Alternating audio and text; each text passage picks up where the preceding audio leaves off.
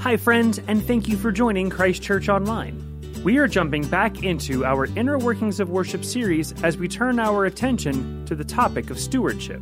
To guide us through this topic, we are using Randy Alcorn's book, The Treasure Principle, which is available in our bookstore. Additionally, we have small group resources and companion teachings available through Right Now Media. If you need help getting connected with that amazing resource, please contact Pastor Bob Mason or myself, Technical Manager Ed Shuley. We would be happy to help you out.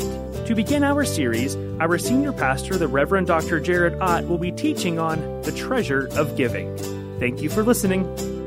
So, Father God, we thank you for today. Thank you for the fact that you can teach us in your word about what it looks like when it comes to our money and possessions. Father, we thank you for the fact that Scripture is just full of that.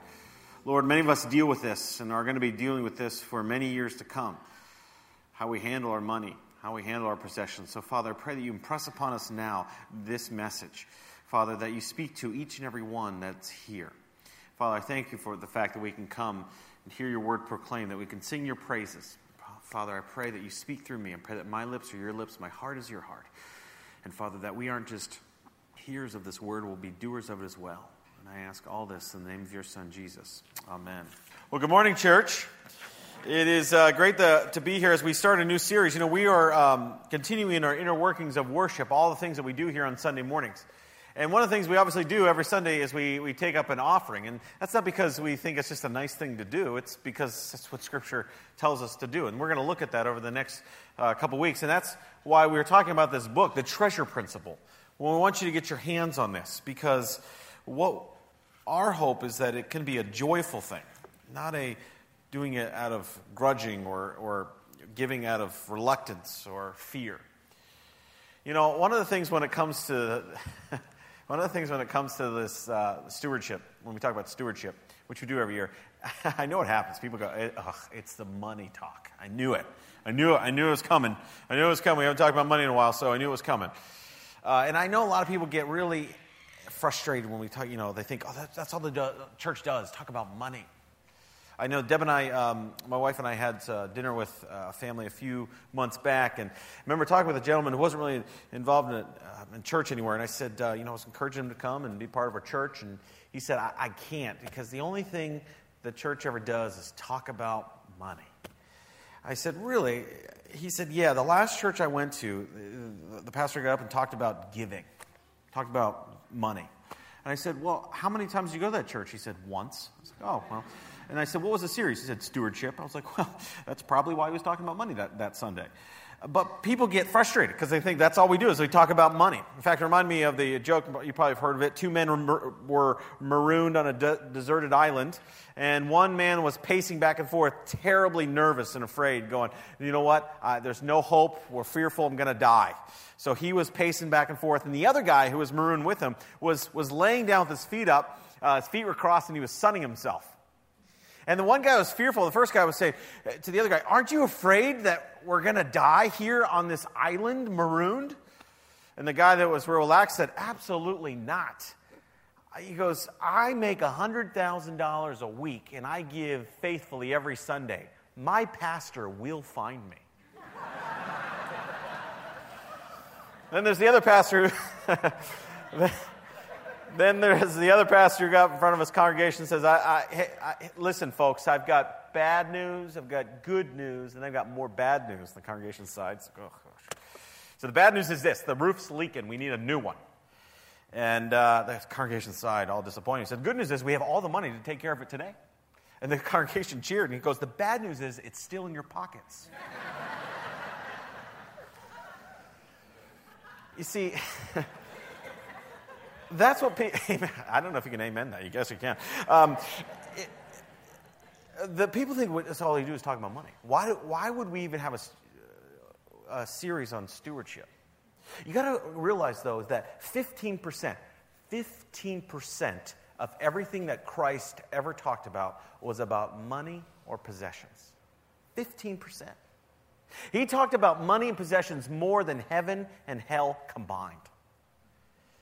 So this isn't us making this up. This isn't Pastor Jamie and I getting together and going, what should we talk about this week?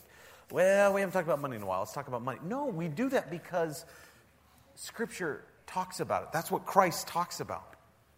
And one of the things that we're going to realize, obviously, as you, many of you know already today, is we can't take it with us. You know, many of us live life like we're acquiring wealth, like we want to take it with us. We're storing it up. And obviously, as we looked at that verse in the treasure principle, you can't take it with you. Some of us don't have that thought process. In fact, I knew of a, a husband and wife. The man um, thought he could take it with him. So every time he got paid, what he would do is he would take a $100 bill and stick it under his mattress. He did that for years. And then finally, uh, on his deathbed, he leaned over his wife and said, Please grant me the, my one final wish uh, that you bury me with my money. I want you to put all that money in my casket so that I can take it with me. So the, after he died, the wife uh, granted his wish. She, she got all the money and put it in the bank and then wrote a check and then stuck it on the man's chest and said, Here's your money. Uh, let me know when you're going to cash it because I'm going to borrow it until then. Can't take it with us. Can't take it with us. That's why the key verse of this whole thing is Matthew 6 19. Do not store up for yourselves treasures on earth, where moth and vermin destroy, where thieves break in and steal. But store for yourselves treasures in heaven where moths and vermin do not destroy, where thieves do not break in and steal. For where your treasure is, there will your heart be also. That's the key for today. That's my one question for you. Where your treasure is, there will your heart be also. The question is, is where is your heart? You know, we don't, a lot of people like to avoid this passage of passage of money. We're not going to avoid it. We're, it's God's word. And so we go, what does that look like? What does it look like to store up treasures in heaven? I don't, I don't under, how does that even work? What, what, does that even mean? Well, if we get this book, one of the great things that uh, uh, Randy Alcorn does in the very first, uh, very first page of this book, he talks about buried treasure. He tells the story of a man who was walking alone on a hot afternoon. His shoulders were stooped, sandals covered in dirt, and his tunic was stained with sweat. He doesn't stop to rest. He's pressing on to, to get to his business in the city. He veers off into a field because it's a shortcut. He thought the owner won't mind. Travelers are permitted to this courtesy. The field is uneven. To keep his balance, he thrusts his staff in the dirt. Thunk. His staff strikes something hard. He stops, wipes his brow, and pokes again. Thump. It's something under there, and it's not a rock, he thought. The weary traveler tells himself he can't afford to linger, but his curiosity gets to him. So he drops down and starts digging in the ground. A few minutes later, he uncovers it a huge chest that's been there for decades. His heart races as he opens it up, full of gold coins, jewelry, precious stones of every color, a treasure more valuable than anything he's ever imagined. Hands shaking, the traveler inspects the coins. They were issued in Rome over seven years ago. Some wealthy man, he thought, must have buried this and then died. But the current landowner probably doesn't realize it's there. So he closes the lid, he buries the chest, and marks the spot. He turned around and heads home full of joy. What a find. Unbelievable, he thought. I've got to have that treasure, but I can't just take it. That would be stealing, he thought. But how can I afford to buy it? I'll sell my farms. I'll sell everything I have my tools, my prize auction, oxen. Yes, I'll sell everything. That should be enough. You know, from the moment of that discovery, Randy Alcorn talks about, that man's life changed, and his whole mindset changes. That's what Scripture talks about, talking about treasures. Treasures in heaven. Matthew 13, 43 says, The kingdom of heaven is like a treasure hidden in a field. When a man found it, he hid it again. Then his joy, hidden his joy, he went and sold everything he had and bought that field. Some of us, we will not pity that man. You know, it's, we're not going to pity him going, oh man, that guy's going to be broke. He's going to sell everything he had. We don't pity him because we know he's going to be wealthy beyond measure. The question is, if you knew that, if you found that treasure, if you knew that treasure was there, would you do the same? Would you do the same? That's the question. Where your treasure is, there will your heart be also. The question here is why does, you know, we talk about all these scriptures and treasures in heaven and buried treasure and, and laying up treasures in heaven, and why does Jesus talk so much, 15% of everything he talks about, why does he talk so much about money and possessions? Is because Jesus was a wealthy man? No. Because Jesus recognized that you can't separate your faith and your finances. Many of us think we can do that. We can separate our faith and finances. We can just pull them apart. That whatever we do with our money, how we live our life, the things we buy, the things we invest in, we can just separate that out. And it makes sense. And we go, that's, that's, that's my finances. My faith is something different. What Jesus is saying, no, they're absolutely tied together. absolutely tied together. What we do in our life, our money, our possessions, they're all tied together. And we see this with the rich young ruler that Jamie just read. The rich young ruler felt the same thing. He was a wealthy, wealthy guy. The question is, is what are you going to do with that? Look at, if you have your Bibles, I encourage you to turn there. We're in, we're in Matthew 19, uh, verse 16.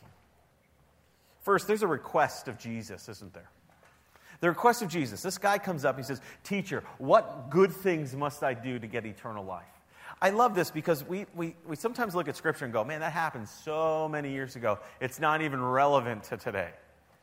How many people in this life are asking the same exact question? People go, uh, people this day go, What do I need to do to get eternal life? What must I do so that I can be in heaven when I die? People are asking the same question that this guy asked a couple thousand years ago. Same exact question. What good things must I do to get eternal life? We're, we're constantly asking that.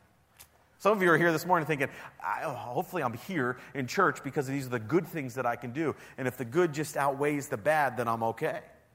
We look at our culture around us. You know, it's no surprise when you look at other religions and other things that people do. They are striving to do good things, do certain deeds, have certain rituals, pray so many times, do so many different things so that, so that at the end of their life, they're hoping that, that, that good outweighs the bad. So that when they die, that they can have eternal life, so that they can be in, in paradise or, or heaven. People ask that question all the time. People are asking that question today. This guy was the same way. The problem is, is this guy was so full of pride that he didn't recognize that his whole life was a, was a failure, uh, was, was, was a failure to what God expected of him. Because what he was doing, he was looking at his own needs, his own longings. What, what other things could I do? He wasn't looking at what Jesus could do for him. That's what we're, some of us are doing here today. We come in, we go, I, am doing the good things. I'm living a good life. I, I don't cheat on my spouse. I, I come to church. Maybe you, you tithe. I pray. I, or I read my Bible. I'm doing the good things. I hope that's enough. This is what this guy was thinking the same way. No different. No different at all. Guy was thinking the same way. Are you thinking that this morning? Then that's the request. What must I do? Then, there, then we see the response of Jesus. I love his response. He said, There's only one that's good. He says, If you want to enter life, keep enter life, keep the commandments. Which ones? Which ones? He said. Jesus said, You shall not murder, you shall not commit adultery, you shall not steal, not give false testimony, honor your father and mother, love your neighbor as yourself. All these things I kept, the man said. What still do I lack? So what Jesus does, this guy, he know, Jesus, Jesus knows this guy. He knows he's been trying to follow the law, the Ten Commandments. Okay, that's what people did back then. They follow the Ten Commandments. So what Jesus does is he takes the lesser, the, I shouldn't say lesser, the easier of the Ten Commandments and asks them, "Did you keep these?"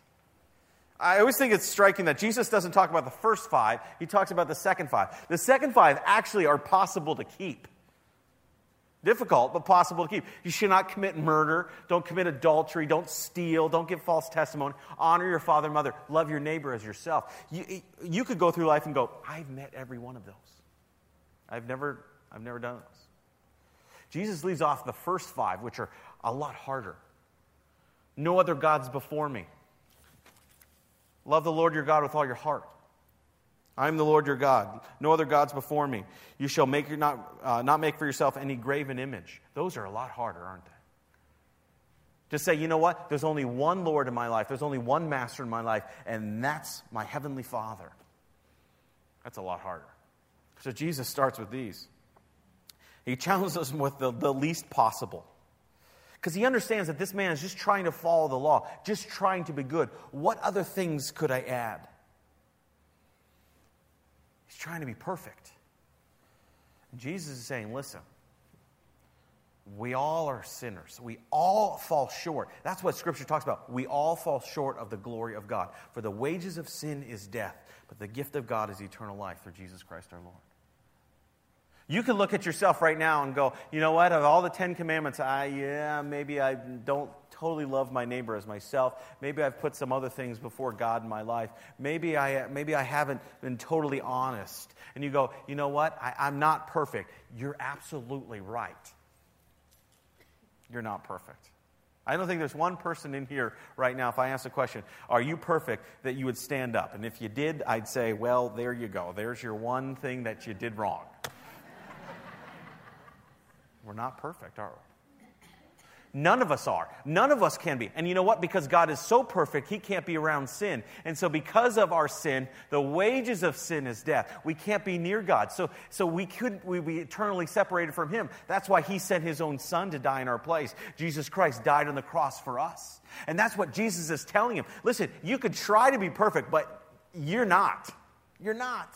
You're not perfect. So the guy goes, Well, what more do I lack? Jesus says, You want to be perfect? Go sell your possessions, give to the poor, and you will have treasures in heaven. Then come follow me. Understand, church, that this has less to do about the money and possessions and more about the heart of this man. Because if he truly had a heart to follow after Jesus, he would sell his possessions because it's evidence that he put the Lord first and foremost in his life. That would be the sign. Understand that if he did that, it wouldn't, it wouldn't say that he saved because he did that. It would be evidence that he was, that he put the Lord Jesus first and first and foremost in his life. Jesus is really saying, listen, who are you really going to follow in life? You going to follow me or are you going to follow your money? I think it's tragic because it's, it's not that this man could not do that. I mean, think about it. He, he literally could actually have taken all his possessions, sold it, there you go. It's not that he could not, it's that he would not. So the question for you is where is your heart? What's the Lord in your life? Who are you following? What evidence is there? You know, this it's interesting. This passage is actually uh, this this story, this narrative is actually in some other gospels. And in Mark's gospel, it has the same exact narrative, except in Mark 10 21, there's one other phrase in there. It says, Jesus looked at him and loved him. Jesus looked at him and loved him. The guy didn't have a relationship with him yet, but he looked at him and loved him. Right now, I'm telling you right now, if you don't have a relationship with Jesus, He's looking at you, He loves you, and He wants to have a relationship with you. That's the honest truth. He wants to have a relationship with you. He loves you. Some of us feel so unloved. We feel so unworthy, so unwanted. But Jesus looks at you today and He loves you, just like He looked at that man. He loves you. He loves you. He loves you so much that he's, He died on the cross for you.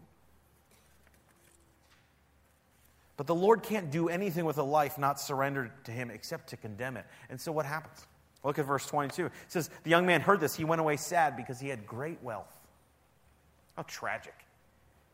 The guy comes, he obviously has a lot of money. He's a rich guy, but he knows he doesn't have eternal life. So he's like, What else do I need to do? He's obviously kind of frustrated because he doesn't have eternal life. That's the one thing he wants. He comes in frustrated he leaves sad because he can't do it. He, lit, he, he, it's, and again, it's not that he could not do it, it's that he would not do it. Church, I would want nothing more for you to come in and leave here knowing that you have a relationship with Jesus Christ. It has nothing to do with the money, it has nothing to do with your possessions, it has nothing to do with giving, it has everything to do with your heart. That's why verse 23 goes on to say that Jesus says, I, I, tell you the truth, it's hard for a rich man to enter the kingdom of heaven. Again, I tell you, it's easier for a, a camel to go through the eye of a needle than for a rich man to enter the kingdom of God. You know, one of the things I'm finding is, as people get older, and the more they have, the harder it is to let go. And this is kind of a sidebar, uh, side note. Parents, talk to your kids about giving. Talk to your kids about giving it doesn't come hard for me because I know my parents talked to me about it when I was a kid, and we've, I've been doing it since I was little. But, the, but if, we, if we don't get into the practice of it, it gets so hard. Parents, you've got to talk to your kids about it. You've got to start encouraging your kids to do that. And you've got to do it yourself so they can see it. Because oftentimes, the more we have, the more we want to hold on to it. And I don't know what happens to us. I don't know what happens to society that the more we save, the more we want to have, the more we, the more, the nicer house we have, the nicer we want to keep it, the nicer car we have, the more we want to have, it, the more security we need. That's why I think Jesus is saying it's harder for a rich man to enter than, than for a camel to go through the eye of the needle because it's really difficult. In fact, uh, I love the story. Charles Spurgeon is a great preacher. He, uh, tells the story of how uh, a wealthy man once invited him to come preach in his country church to help raise, fu- raise funds to pay off their debt. And so the man uh, writes to Charles Spurgeon. He says, You're free to use my country home, uh, my town home, or my seaside home when you come. Spurgeon wrote back and declined said, Sell one of the homes and pay back the debt yourself. Why? Because it's harder. We have more, we want more. But what's great about it is, is that it's not, it's hard, but it's not impossible. It's only possible with God, right? That's what the scripture says. It's only possible with God. It takes a radical transformation in your life. And we see that radical transformation when we, when we think of Zacchaeus. Remember Zacchaeus? Zacchaeus was a wee little, I'm not going to sing that song, but you know that Zacchaeus was a wee little guy, and apparently he was really short, and he climbed a sycamore tree Okay, if you remember the story in Luke. And so Zacchaeus climbs this, he's, a, he's the chief tax collector. He's probably the wealthiest in the whole land. He climbs the sycamore tree just to see Jesus. He just wants to get a glimpse. Jesus says basically the same thing to Zacchaeus, except Zacchaeus has a total transformation, and the response is totally different. He says, You know what? I'm going to go sell half my possessions, give to the poor, and if I've cheated anybody, which as a chief tax collector, he's probably cheated everybody, he's going to pay back four times the amount. And so the Lord looks at him and he says, he says, uh, um, he says, Today salvation has come to this house. It wasn't because Zacchaeus actually gave the money away that saved him. It was evidence that he actually realized that Jesus was the Lord in his life and he was storing up treasures in heaven, not on earth. That's what saved him. He had a relationship with Jesus. He understood it. Had nothing to do with his finances, had everything to do with his heart. Same two people, two different outcomes. The question is, is where's your heart? Where's your heart? You see,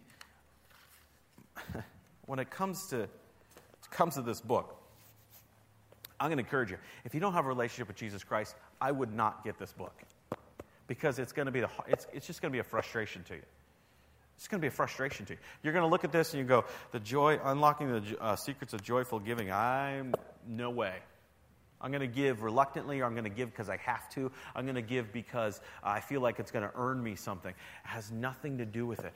The first part of this, if you want to be joyful in your giving, you've got to have that relationship with Jesus Christ. Otherwise, it won't even happen. Don't even get the book.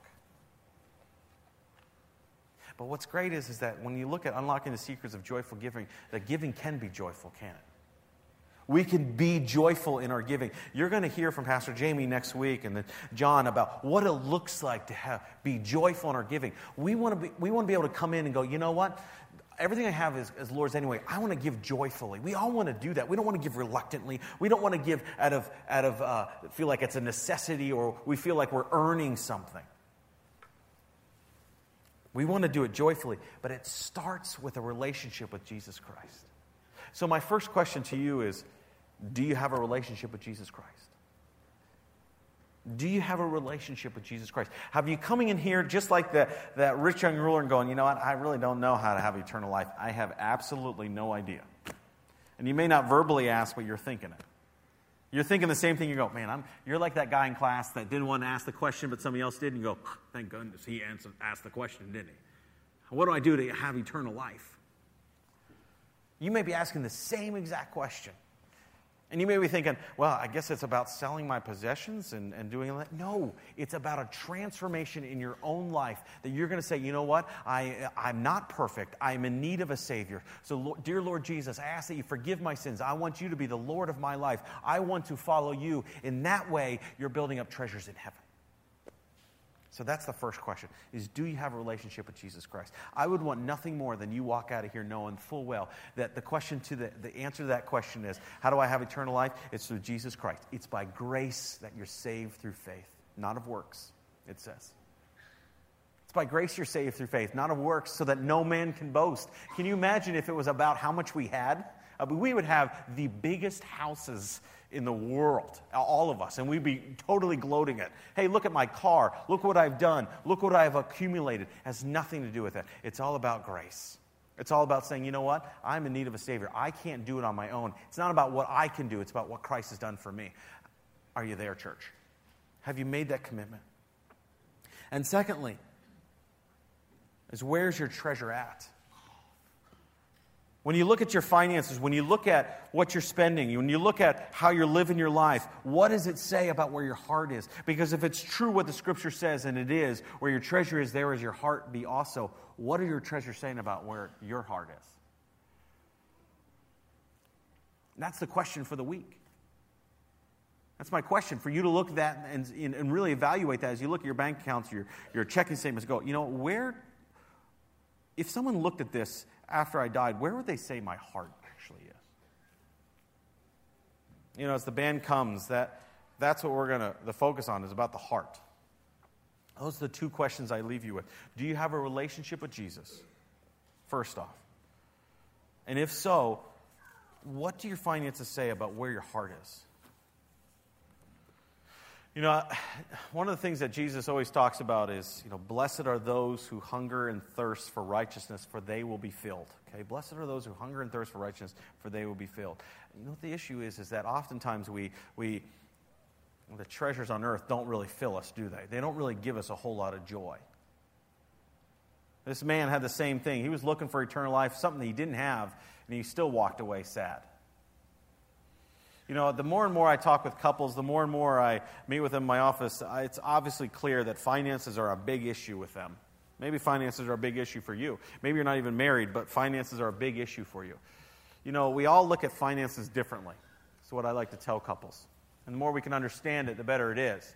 But a lot of us look at our finances and go, you know what, I want to have money because uh, it gives me so much security because I'm so fearful of what's going to happen in the culture around.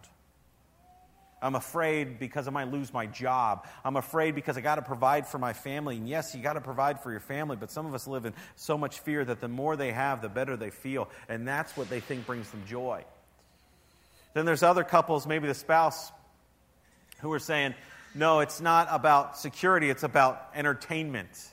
It's about uh, living life and having fun because maybe your job is so bad that you want to you want to just get away on the weekends. You want to use that money for, for alcohol or whatever it is, and you want to live that life. You want to have that joy, and that brings you joy. Or maybe when you think of money, you think of money as, as your identity, that, that people see me differently. What if they don't see me with a nice car? What if they don't see me with a nice house? What if they don't see me in nice clothes? There goes my identity. You can look at money any way you want. But what I'm fascinated about is that the thing that grips us most is the money, and that we often hold on to that even more, don't we? And I think what Jesus is trying to say to us is hey, listen, you got to loosen your grip a little bit here. Because you think all those things, the security or the identity or the, the looks or the joy, that's what's really going to bring you joy in life. And he's saying it's not. Because it's only temporary. And we go, God, I can't let go of that. I can't, I can't give that back. Are you kidding me? I can't let that go. And there we are, desperately clutching the things that cause us the most grief, don't we? Because the more we have, the more we want to have. And I think what Jesus is saying here is saying, listen, your joy is really in heaven. The joy isn't in the money, the joy isn't in the possessions. So you got to let go. You got to lease your grip. And it's not about selling everything you have. It's about trusting Him, knowing that, you know what? He's going to take care of my needs. He's the one I'm going to find security in. He's the one I'm going to find my identity. He's the one that's going to bring me more joy. Where's your heart at, church? My hope, my prayer as we go throughout this series is that we can come in and give joyfully. Joyfully. Because our joy is found in Him.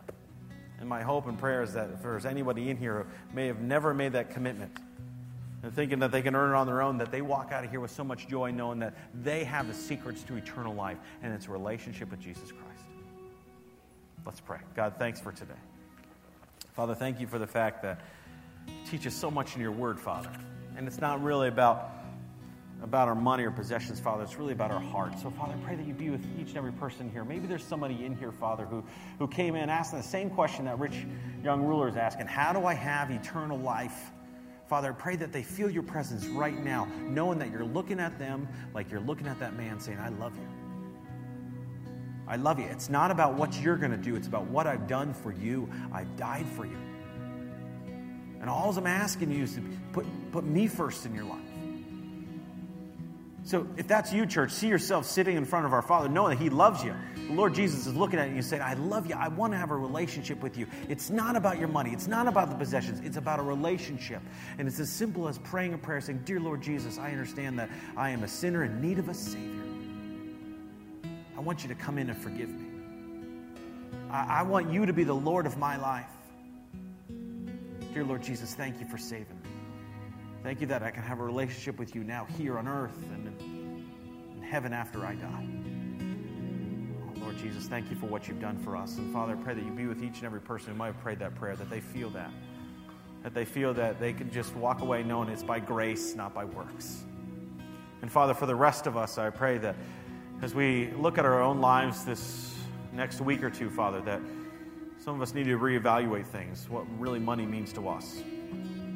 Father, I pray that you speak to each and every one of us in your own way, knowing that you love us, that you care for us. And Father, thank you for the fact that our joy is found in you as we store up treasures in heaven. I ask all this in the name of your Son, Jesus. Amen.